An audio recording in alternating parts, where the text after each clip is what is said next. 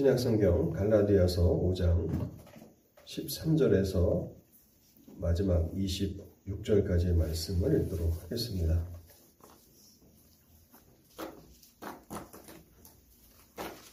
하나님의 말씀 갈라디아서 5장 13절에서 26절까지의 말씀입니다.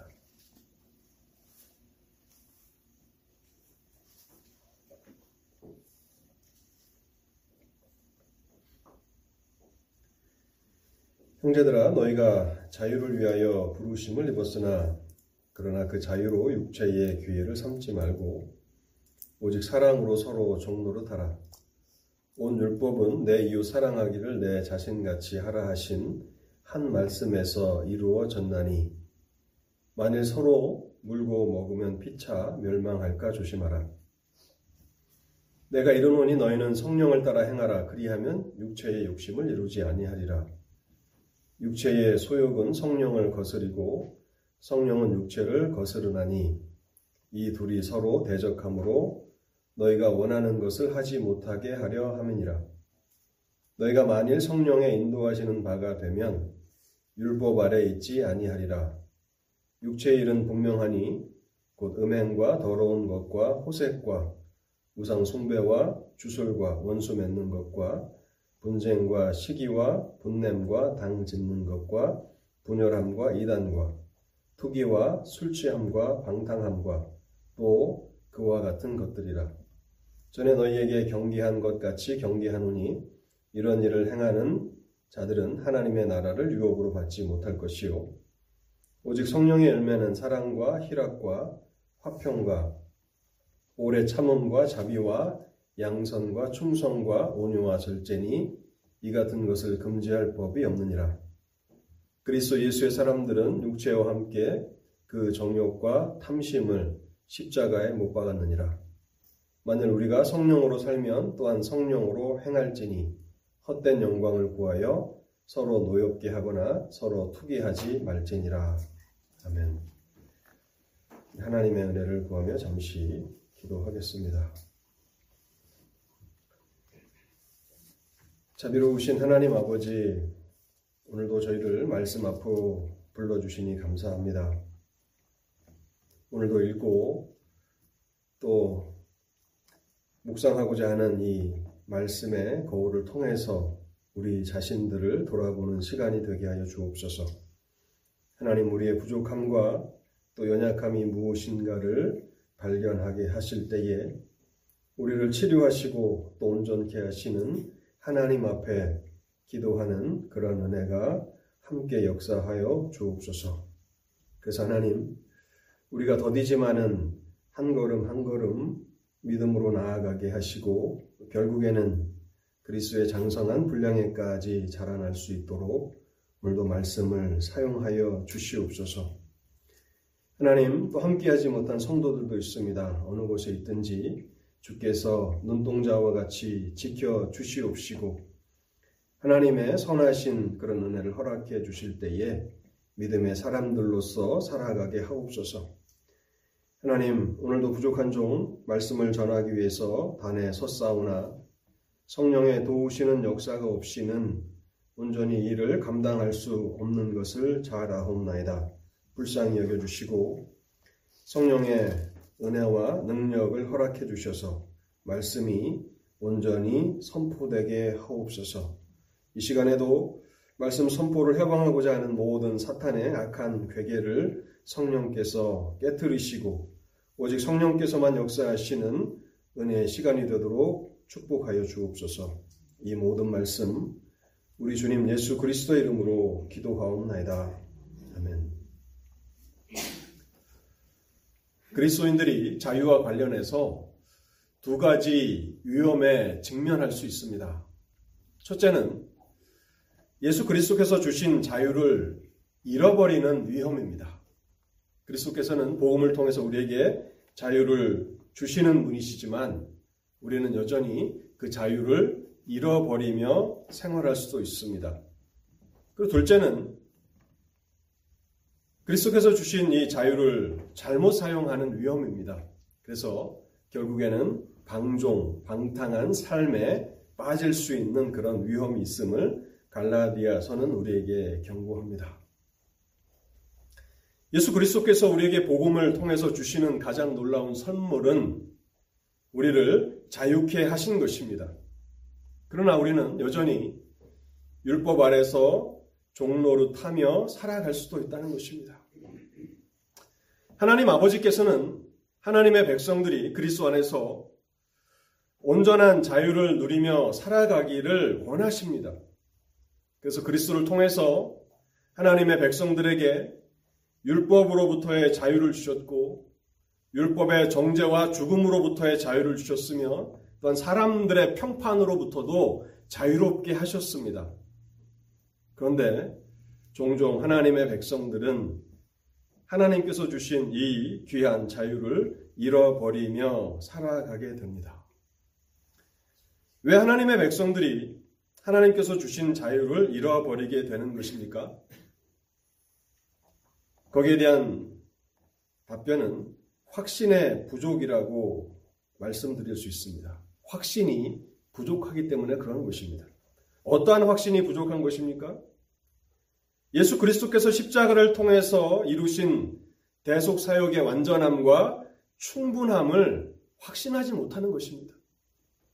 머리로는 이해할 수 있습니다. 그러나 마음으로 그것을 믿는데 실패한다면 우리는 복음 안에서 누리는 이 자유를 온전히 누리지 못할 수 있습니다. 또한 하나님 아버지께서 예수 그리스도 안에서 우리를 받아주시고 사랑하신다는 사실을 확신하지 못할 때 우리는 복음 안에서도 여전히 자유를 누리지 못하며 살아갈 수 있다는 것입니다. 이런 확신이 부족한 사람들이 빠지게 되는 위험은 율법주의입니다.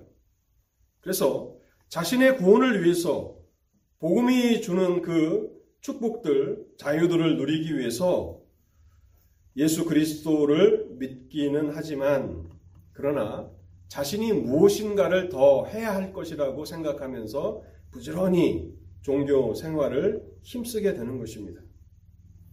하나님 아버지의 사랑과 인정을 받기 위해서는 자신이 선행을 한다거나 율법을 지킨다거나 종교적인 열심을 통해서 하나님의 사랑과 인정을 받아야 한다라고 그렇게 생각하면서 율법주의에 점점 더 빠져들게 되는 것입니다. 근데 여러분, 사람이 율법주의를 받아들이게 되면 그 순간 그 삶에는 자유와 또 평강과 기쁨이 다 사라져버리고 만다는 것을 알게 됩니다. 여러분, 복음서를 통해서 바리새인들의 그런 행적들을 한번 생각해 보십시오. 그들의 삶에 기쁨이 있습니까? 그들의 삶에 평강이 있습니까? 그들의 삶에 자유가 있습니까? 율법의 굴레에 그렇게 얽매여서 남을 정죄하고 두려움과 의심 가운데 우울한 날들을 살아가는 그런 종교 지도자들을 보지 않습니까? 그래서 우리가 율법주의에 빠져서 그리스도께서 주신 자유를 잃어버리지 않기 위해서 우리는 날마다 예수 그리스도의 십자가를 깊이 생각해야 합니다. 예수 그리스도의 인격과 사역을 분명히 아는 것이 필요합니다. 예수 그리스도의 인격이라는 것은 그분이 누구이신가를 아는 것입니다. 예수 그리스도의 사역을 안다는 것은 하나님께서 보내신 구원자로서 그분은 나를 위해서, 나의 구원을 위해서 어떤 일을 하셨는가를 분명히 아는 것이 필요하다는 것입니다. 그럼 베드로가 베드로 전서와 후서를 쓰면서 베드로 후서 마지막으로 우리에게 쓰고 있는 내용이 무엇입니까? 베드로후서 3장 18절 말씀입니다. 오직 우리 주 곧 구주 예수 그리스도의 은혜와 그를 아는 지식에서 자라가라 하는 것입니다. 그것이 베드로 전후서의 마지막 결론입니다. 하나님의 은혜와 그를 아는 지식에서 자라가라는 것입니다. 그것을 충분히 알지 못한다면 그것을 분명히 확신하지 못한다면 우리는 자유를 잃어버리거나 혹은 자유를 오용하는 위험에 빠질 수 있는 것입니다. 우리가 예수 그리스도의 대속 사역을 날마다 생각하며 또 알아가게 된다면 예수 그리스도의 대속 사역은 너무나 완전하고 충분한 것이라서 우리가 우리의 구원을 위해서 무엇인가를 덧붙여야 할 것이 없다는 것을 발견하게 됩니다. 우리가 구원을 위해서 해야 하는 일은 오직 예수 그리스도를 믿는 것 뿐입니다. 그 외에 우리가 무엇인가를 더 해야 할 그런 일들을 주님께서는 남겨두지 않으셨다는 것입니다. 예수 그리스도가 우리의 대제사장이시며 동시에 우리 죄를 위한 화목 제물이 되심을 믿는 것 그것만이 우리가 할 수 있는 모든 것이라는 사실을 우리는 성경을 통해서 배우고 확신하는 자리에 이르러야 하는 것입니다. 갈라디아서 5장 13절부터 15절까지는요.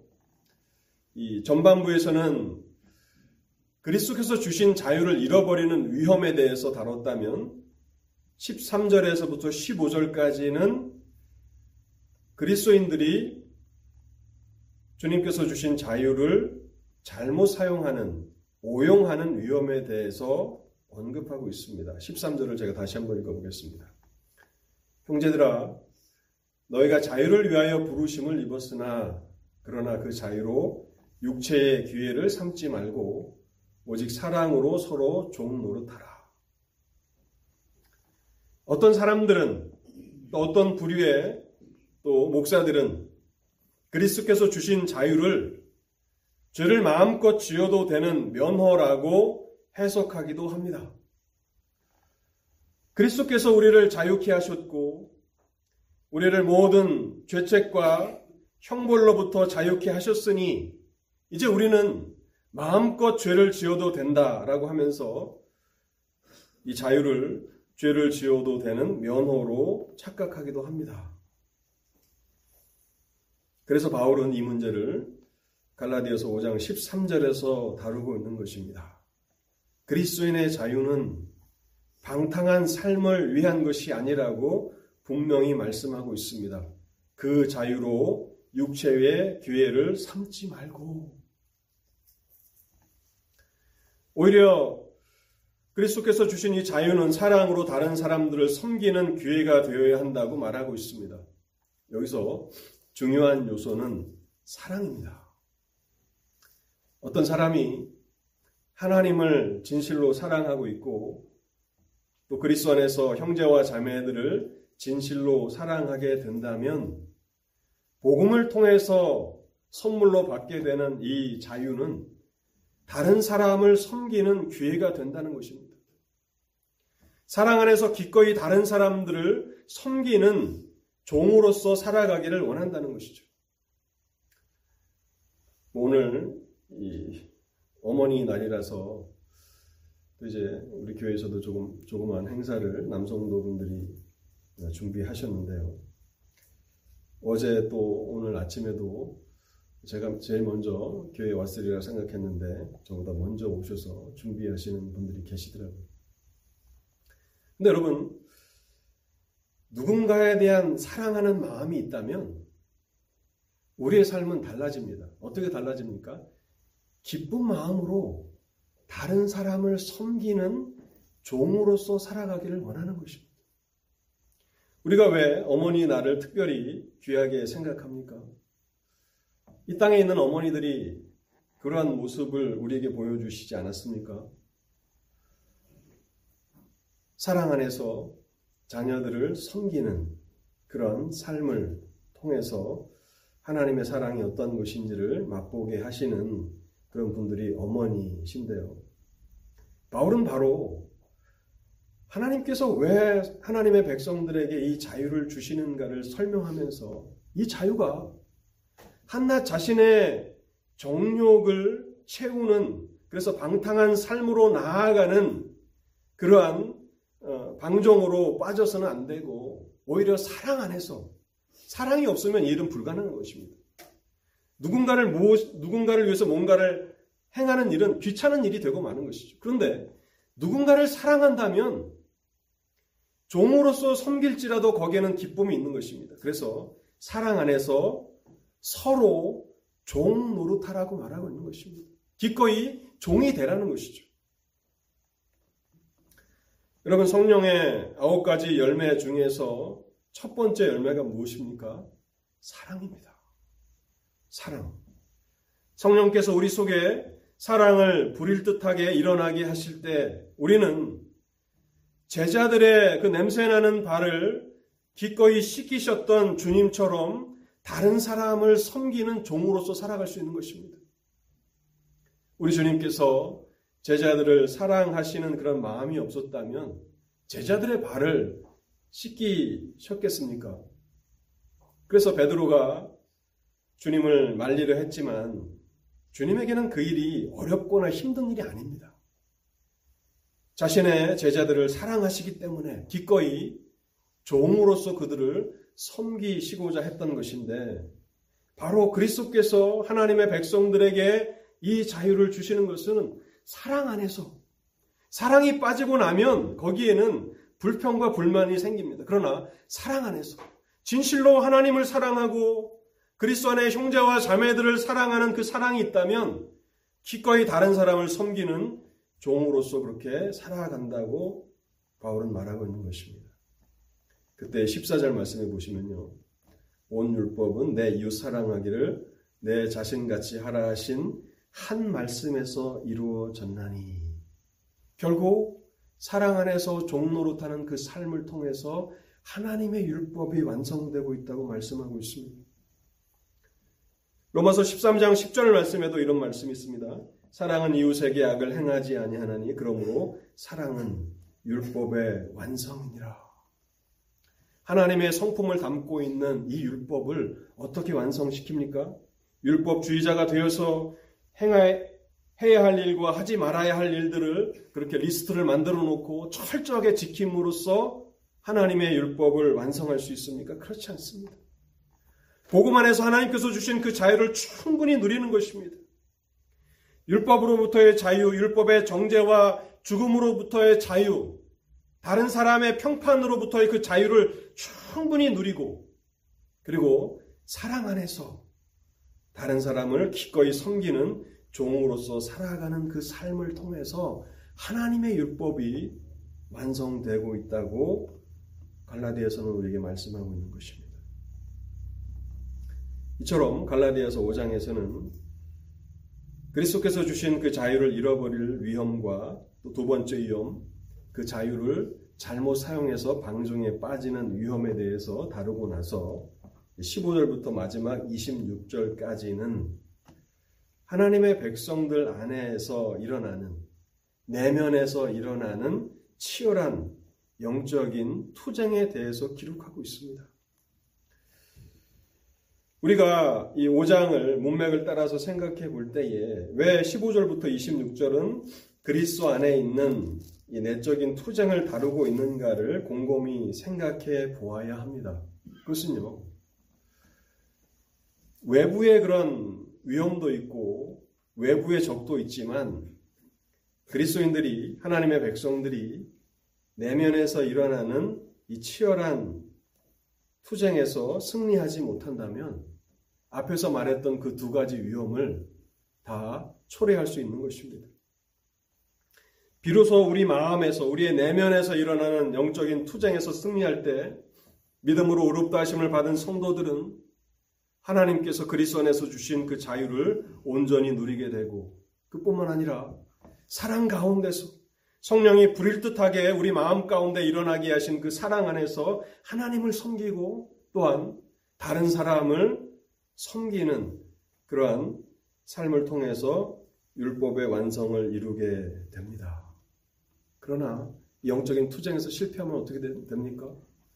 자유도 잃어버리고 다른 사람을 섬기거나 다른 사람의 종이 되기는 커녕 육체를 따라서 살아가는 삶에 나타나는 많은 악들이, 많은 그런 불의들이 그 자리를 대신 채우게 된다는 것입니다.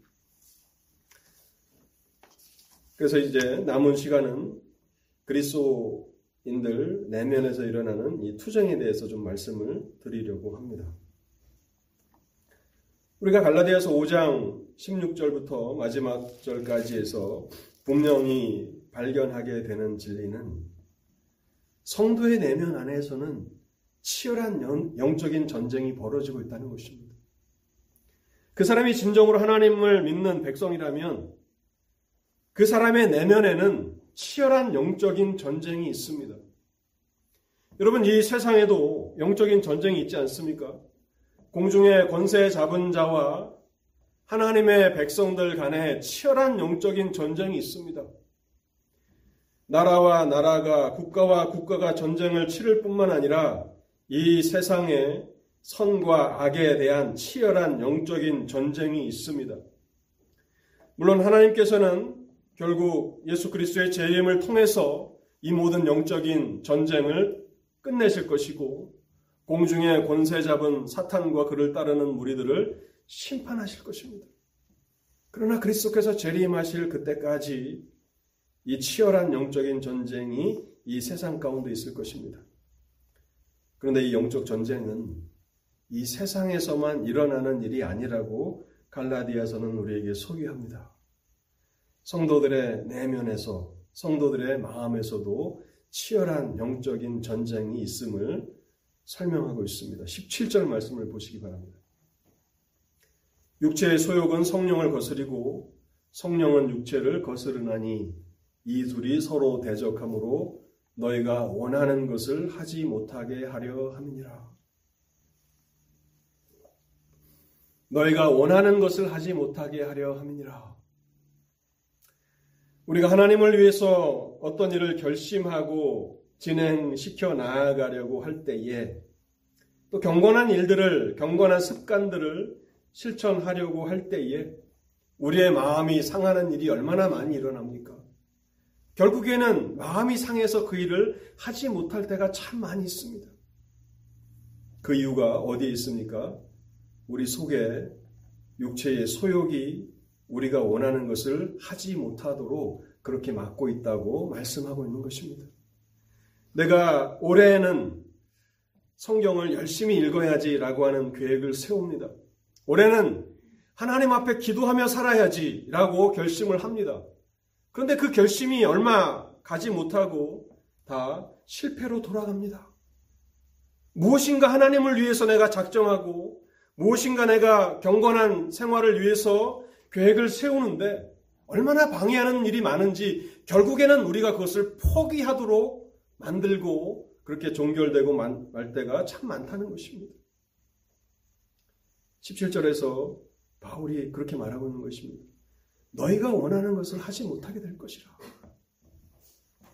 육체와 성령은 서로 하나 될 수 없는 배타적인 세력으로서 우리의 마음을 지배하기 위해서 치열하게 투쟁을 벌인다고 설명하고 있습니다. 우리는 갈라디아서를 통해서 사람이 믿음으로 말미암아 의롭다 하심을 받는다라고 하는 사실을 생각해 보았습니다. 그것은 이미 끝난 일입니다. 장차 우리가 믿음으로 의롭다 하심을 받을 것이 아니라 우리가 예수를 믿는 그 순간 우리는 믿음으로 의롭다 하심을 받습니다. 이것을 우리가 구원받았다라고 말을 하기도 하죠. 근데 이것은 이 구원은 좁은 의미에서의 구원입니다. 그리고 넓은 의미에서의 구원은 의롭다 하심 또 거룩하게 됨, 영화롭게 됨, 이 전체를 합쳐서 우리는 넓은 의미에서 구원이라고 그렇게 설명을 합니다. 성도들은 아직 죄에 대해서 완전히 구원받지는 못했습니다. 의롭다심을 다루면서 우리는 성도가 예수 그리스도를 믿게 될 때에 죄에 대한 책임과 형벌로부터 구원받았다는 사실을 우리가 생각해 보았습니다. 그러나 여전히 죄의 오염과 죄의 영향력 아래에서는 구원받지 못했습니다. 우리는 구원을 향해서 나아가고 있는 것입니다. 그래서 성령의 인도하심을 따라서 살아가는 하나님의 백성들 가운데도 여전히 죄에 대한 애착과 욕망이 작용하고 있어서 영적인 삶을 살아가는 데 있어서 큰 장애물이 되고 있습니다. 육체의 소욕은 우리가 행하기를 원하는 모든 선을 행할 수 없게 만듭니다. 17절 말씀을 이미 말씀드렸고요. 로마서 7장 19절에서도 바울이 이렇게 말합니다. 내가 원하는 바 선은 행하지 아니하고 도리어 원하지 아니하는 바 악을 행하는도다. 내가 원하는 선은 행하지 않고 내가 원치 않는 악을 행하게 되었다는 것입니다. 처음에 계획은 그런 것이 아니었습니다. 그렇게 하고 싶은 마음이 아니었습니다. 그런데 여러 가지 방해와 육체의 소욕을 통해서 결국에는 내가 원하는 일은 하지 못하고 내가 원치 않는 그 악을 행하는 우리 자신을 발견할 때가 있다는 것입니다. 그뿐만 아니라 우리 안에는 하나님의 은혜가 또한 역사하고 있습니다. 그래서 우리의 타락한 본성이 우리를 이끌어서 모든 행을, 모든 악을 행하지 못하도록 저지하는 역할도 하게 됩니다. 그래서 항상 믿음 안에서 패배하고 실패만 하는 것이 아니라 우리가 실패하고 넘어지지만 완전히 다시 회복될 수 없을 상태로 그렇게 나아가지 않도록 우리를 지켜주시는 하나님의 은혜가 있다는 것을 우리는 또한 발견하게 된다는 것입니다. 이 양자 사이에 이 투쟁이 끊임없이 존재할 것이라고 갈라디아서는 우리에게 말씀하고 있습니다. 우리가 때때로 경건한 성도들을 만나면 어서 하나님께서 우리를 데려가 주시기를 원한다는 그러한 소원들을 표출할 때가 종종 있지 않습니까?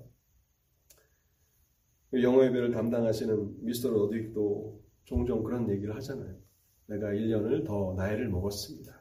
이제 하나님 나라에 더 가까이 나아가게 되었습니다. 기쁜 일입니다. 그렇게 설교할 때 종종 말씀하시는 것이 생각나는데요. 왜 그렇습니까? 왜 그렇습니까? 내 마음껏 하나님을 위해서 하나님의 영광과 또 하나님의 뜻을 위해서 내가 살아가고 싶은데 이 땅에서는 온전히 내 마음을 다해서 하나님을 섬기며 살아갈 수 없는 것을 바라보면서 탄식하고 슬퍼할 때가 있기 때문에 그러한 것입니다. 이 일은 우리가 이 세상을 떠나기 전까지 계속 지속될 것이라고 말씀하고 있습니다. 그러면서 어떤 단번에 그런 부흥의 사경회가 있습니다. 하나님의 은혜를 받으면 단번에 거룩해지고 단번에 이런 투쟁으로부터 벗어난다. 우리가 듣기에 귀가 솔깃하는 그러한 메시지이긴 하지만 성경에서 나온 것이 아닙니다. 사람들은 성경이 무엇이라고 설명하시는지 보다도 우리가 원하는 것을 말해주는 그런 아, 설교자들에게 더 쏠릴 때가 있는데요. 여러분 그것은 결국 시간 낭비일 뿐이고 우리의 신앙생활을 더 어렵게 만들 뿐입니다. 성경을 읽어보십시오. 결코 우리는 단 한 번의 어떤 은혜를 통해서 이 영적인 투쟁에서 영원한 승리를 이룰 수는 없는 것입니다. 바울이 갈라디아서 5장에서 우리에게 주시는 그러한 명령은 무엇입니까? 24절 말씀을 보시기 바랍니다. 그리스도 예수의 사람들은 육체와 함께 그 정욕과 탐심을 십자가에 못 박았느니라. 그리스도 예수의 사람들은 육체와 함께 그 정욕과 탐심을 십자가에 못 박았다고 말하고 있습니다. 예수 그리스도께서 우리 죄를 위해서 십자가에 못 박히실 때 우리도 그리스도와 함께 십자가에 못 박혔는데 우리의 죄된 옛 성품이 육체가 십자가에 못 박혔다고 그렇게 말하고 있는 것입니다. 그것을 24절에 설명하고 있는 것이고요. 갈라디아서 2장 20절 말씀 우리가 이미 살펴본 말씀인데요. 다시 한번 보도록 하겠습니다. 갈라디아서 2장 20절 내가 그리스도와 함께 십자가에 못 박혔나니 여기 나, 나는 누굽니까? 내 몸은 아닙니다. 나의 죄악된 옛 성품, 육체를 말하는 것입니다. 육체가 그리스도와 함께 십자가에 못 박혔다는 것입니다. 그래서 이 사실을 날마다 믿고 성령의 인도하심에 복종해서 살아라 하는 것이 갈라디아서를 통해서 하나님께서 영적 전쟁에 날마다 직면하는 우리에게 주시는 교훈이라는 것입니다. 그리스도 예수의 사람들은 육체와 함께 그 정욕과 탐심을 십자가에 못 박았느니라. 이 사실을 날마다 생각하고 성령의 인도하심을 따라서 살아가라는 것입니다. 빌립보서 2장 12절과 13절에는 이런 말씀이 있습니다. 그러므로 나의 사랑하는 자들아 너희가 나 있을 때뿐 아니라 더욱 지금 나 없을 때에도 항상 복종하여 두렵고 떨림으로 너희 구원을 이루라. 빌립보서 2장에서 바울은 항상 복종하여 여기 복종한다는 것은 무엇입니까? 우리 자신이 옛 본성이 육체가 그리스도와 함께 십자가에 못 박혔음을 날마다 인식하고 항상 복종하여 성령의 인도하심에 복종하여 두렵고 떨림으로 너의 구원을 이루라. 여기 이루라는 과거형이 아닙니다. 현재형입니다. 이루어 나가야 하는 것입니다. 갈라디아서에는 이미 의롭다 하심을 받았다고 과거형으로 쓰고 있는데 빌립보서에는 현재형으로 너의 구원을 이루라고 말합니다. 왜 다르게 말하고 있는 것입니까? 제가 앞서서 말, 말씀드린 것처럼 갈라디아서는 좁은 의미의 구원을 말하는 것입니다. 의롭다 하심. 그래서 죄의 책임과 형벌로부터의 구원을 말하는 것이고요. 빌립보서 2장에서 너의 구원을 이룬다는 것은 성화를 말하는 것입니다. 거룩하게 되는 것이고 또 그리스도께서 재림하실 때 우리가 그리스도의 흠없으신 육체와 같이 영화롭게 되는 것, 의롭다 하심, 또 거룩하심, 영화롭게 됨 이 세 가지를 합쳐서 넓은 의미의 구원이라고 그렇게 말하는 것입니다. 그것을 두렵고 떨림으로 이루어 가야 한다고 말씀하고 있는 것입니다.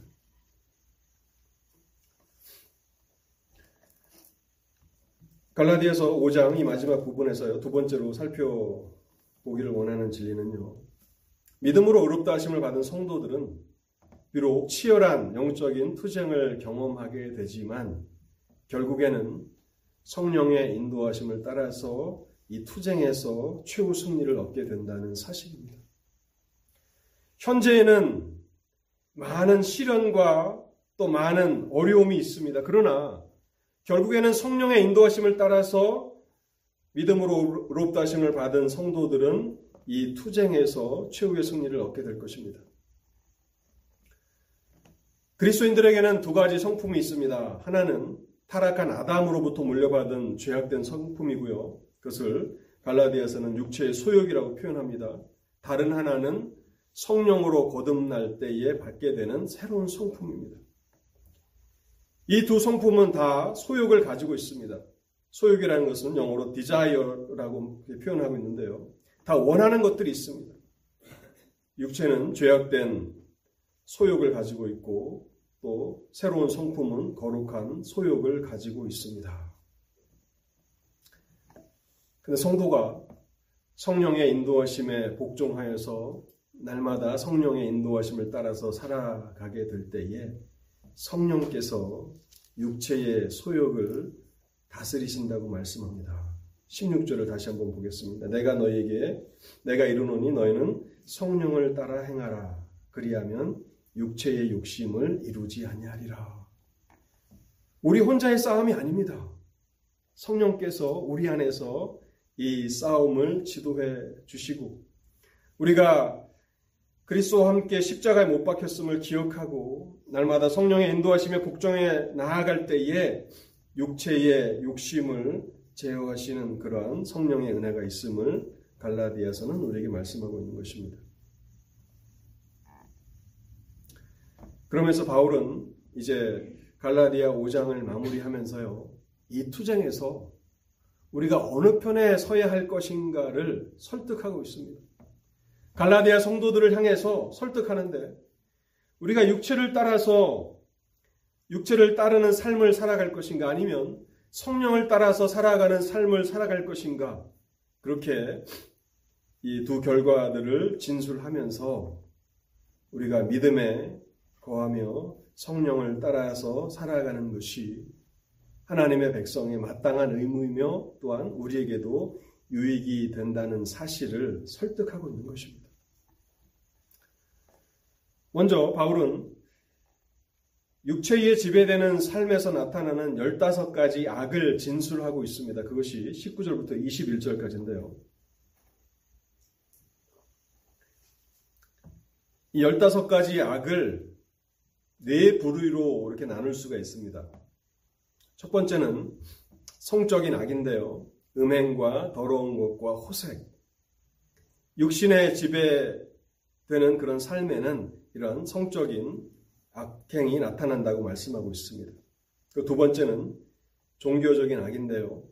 우상 숭배와 주술이라고 갈라디아서는 쓰고 있습니다. 여기 주술이라고 하는 단어는 단어에서 조제술이라는 영어로 파머스라고 하는 이 단어가 나왔는데요. 고대 우상 숭배 의식에서는 사람들을 그런 황홀한 흥분된 상태에 조작해내기 위해서 많은 그런 투약 행위가 빈번하게 이루어진 데서 바로 이 조제술이라는 그런 말이 어, 나왔다고 얘기를 합니다. 그래서 두 번째는 종교적인 악으로서 우상 숭배와 주술.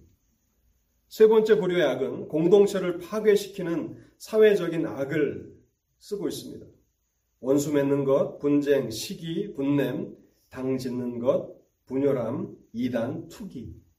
이 모든 것들이 우리가 이 사회에서 흔히 볼 수 있는 것 아닙니까? 이러한 악들이 사회 공동체를 파괴시키고 있습니다. 그리고 마지막으로 무절, 무절제함에서 오는 악행을 두 가지를 쓰고 있는데요. 술 취함과 방탕함 이렇게 쓰고 있습니다. 그러면서 21절 하반절에서 바울은 육체에 지배되는 삶의 비극적인 종말을 이렇게 설명합니다. 이런 일을 하는 자들은 하나님의 나라를 유업으로 받지 못할 것이요. 결국 이러한 삶을 살아간다면 육체의 정욕에 지배되는 삶을 살아간다면 하나님의 나라를 유업으로 받지 못한다.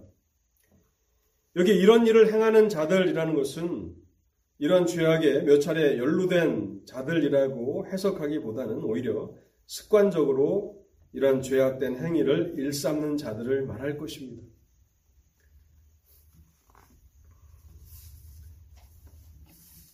이런 육체적 죄악을 습관적으로 탐닉하는 사람들은 장차 하나님의 나라를 유업으로 받지 못할 것이라고 엄중히 경고합니다. 그리고 이 구절이 자주 오해되는 구절이기도 한데요. 이 구절을 근거로 해서 성도가 한 번 얻은 구원을 잃어버릴 수 있다고 그렇게 주장하는 사람들이 있습니다. 본문의 구절은 그런 의미가 아니라 성령으로 거듭난 성도들은 믿음으로 오롭다 하심을 받은 성도들은 이런 일들을 습관적으로 행하지는 않는다. 그런 의미가 바로 본문의 의미인 것입니다. 우리는 내적인 투쟁을 경험합니다. 그래서 때때로 원하는 것을 하지 못하고 원치 않는 악을 행할 때가 있습니다. 그러나 하나님의 은혜가 우리를 막아주시고 우리가 더 구렁텅이로 떨어지지 않도록 막아주시는 그런 은혜들을 또 종종 경험하면서 살아갑니다. 그래서 믿음으로 오롭다 하심을 받는, 받은 사람들은 습관적으로 갈라디아 5장에 나오는 15가지 악행을 범하며 살아가지는 않는다는 것입니다. 그러면서 바울이 갈라디아 성도들을 설득하는 가장 강력한 그런 근거가 무엇입니까? 반면에 성령을 따라 살아간다면 어떠한 열매가 맺혀지는지를 설명하고 있습니다.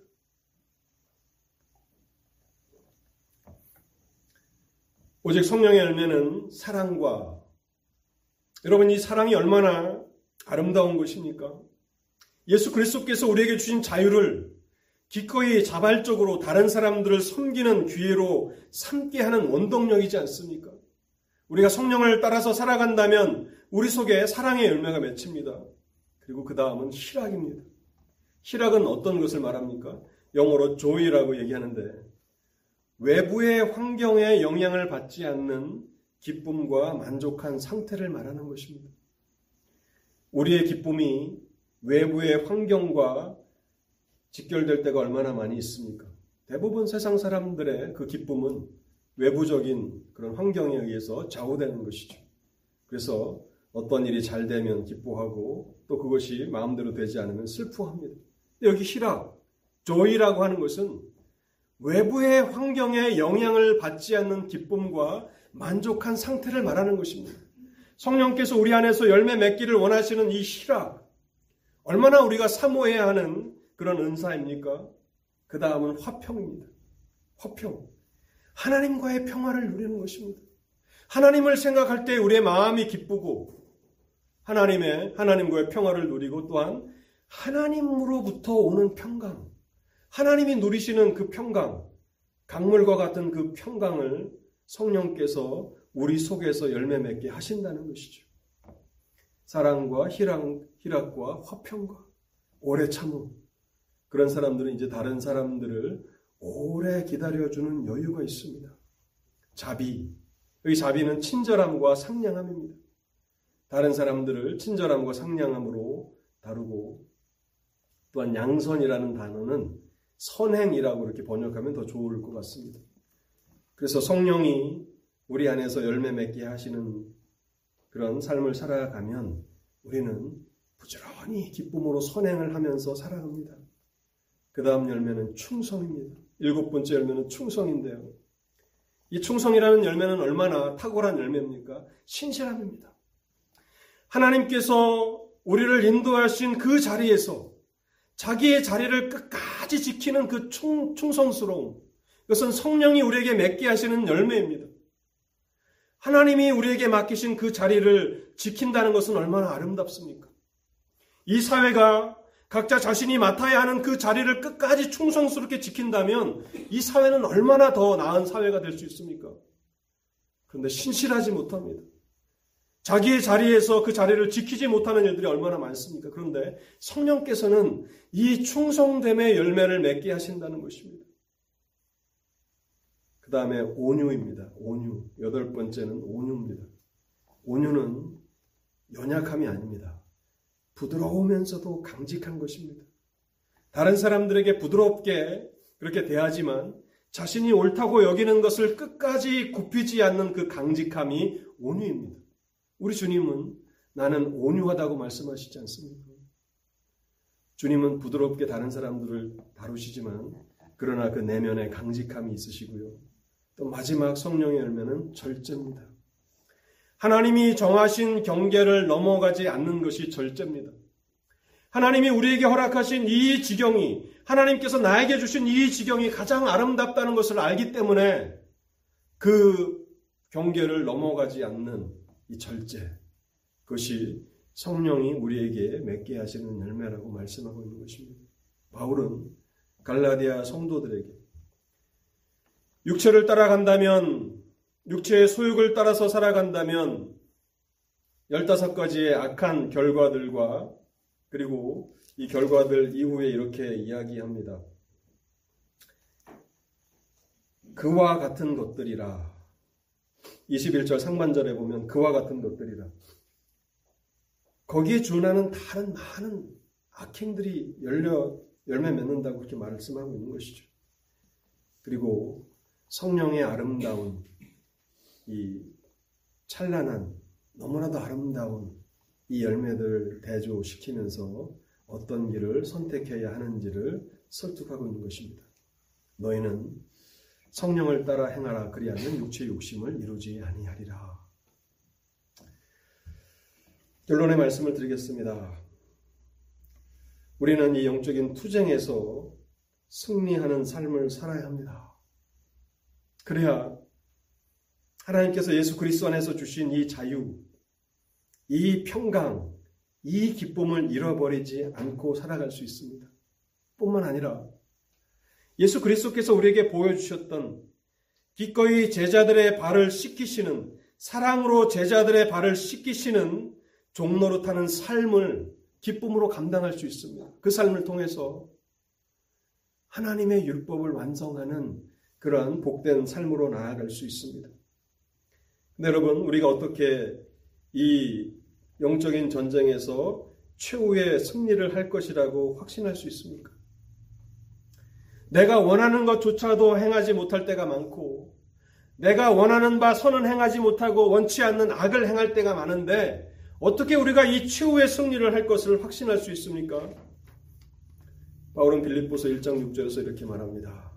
우리의 소망이 어디에 있는가를 말씀하면서 너희 안에서 착한 일을 시작하시니가 그리스도 예수의 날까지 이루실 줄을 우리가 확신하노라. 하나님이 행하실 것입니다. 우리 안에 처음 착한 일을 시작하신 그 하나님께서 우리로 하여금 예수 그리스도를 알게 하시고 예수 그리스도를 믿음으로 의롭다 하심을 받게 하셨다면 예수 그리스도의 날까지 그리스도의 장성한 분량에까지 자라나게 하실 것이라고 그렇게 말씀하고 있습니다. 창세전부터 우리를 아셨고 선택하셨을 뿐만 아니라 때가 됐을 때 복음의 말씀으로 우리를 부르신 하나님께서 예수 그리스도의 날까지 우리가 성령을 따라 행하면서 더디지만 참 느리지만 성령의 열매를 맺게 하심으로 결국에는 예수 그리스도의 형상으로 빚어져 가게 하실 것이라고 바울은 말하고 있습니다. 그런데 빌립보서 1장 6절에 내가 그것을 원한다라고 말하고 있지 않습니다. 내가 확신한다고 말하고 있습니다. 우리의 소망을 어디에 두어야 합니까? 우리를 아시고 택하시고 부르시고 의롭다 하신 하나님의 은혜에 우리의 모든 소망이 있음을 우리는 확신해야 합니다. 그 은혜가 결국에는 우리를 성령의 그 아홉 가지의 그 찬란하고 아름답고 사랑할 만한 열매가 풍성한 삶으로 우리를 이끌어 가실 것입니다. 성령을 따라 행하십시오. 날마다 넘어지고, 날마다 쓰러지고, 때로는 우리가 실패할지라도 포기하지 마십시오. 성령을 따라 행하십시오. 성령께서 우리를 끝까지 붙잡아 주실 것이고, 이 최후의 투쟁에서 마지막 승리를 얻게 하실 것입니다. 같이 기도하시겠습니다. 하나님 아버지, 오늘도 우리에게 진리의 말씀을 들려주시니 감사합니다. 하나님, 우리는 연약하고 또 우리는 참 무능력할 때가 많이 있습니다. 그래서 마음으로는 하나님의 영광을 위해서 살고 싶고 또 하나님을 기쁘시게 하는 삶을 살아가고 싶지만 오히려 정반대로 넘어져서 주님의 영광을 가리울 때가 더 많이 있는 것을 고백합니다. 하나님 우리를 불쌍히 여겨 주시옵소서 또한 우리 속에 이미 착한 일을 시작하신 하나님께서 그리스도 예수의 날까지 이 모든 일들을 이루실 것이라고 하는 그 믿음이 우리 가운데 분명한 확신으로 자리 잡게 하셔서 넘어져도 다시 일어나게 하시고 실패하도 포기하지 않게 하시고 어제 실패했어도 오늘은 다시 성령을 따라서 복종하며 살리라고 다짐하며 그렇게 믿음으로 나아가는 삶이 되게 하여 주옵소서. 그래서는 결국에 야곱과 같은 인생도 그리스도의 형상으로 변화되어져 가는 것들을 보게 하신 것처럼 우리 또한 그런 믿음의 사람들로서 마지막 그리스도의 형상을 닮아가는 모습으로 우리의 이 마지막 날들을 보내게 하여 주옵소서. 하나님 아버지, 혹시 이 자리에 아직 예수 그리스도의 그 대속의 충분함과 완전함을 알지 못하고 또 그리스도 안에서 하나님께서 우리를 사랑하시고 받아주신다는 사실을 확신하지 못하는 자들이 있거든. 하나님 그 마음에 은혜를 허락해 주셔서 온전한 확신 가운데서 복음이 제공하는 그 자유와 또 평강과 기쁨을 누리는 대로 인도하여 주옵소서. 이 모든 말씀 우리 주님 예수 그리스도의 이름으로 기도하옵나이다.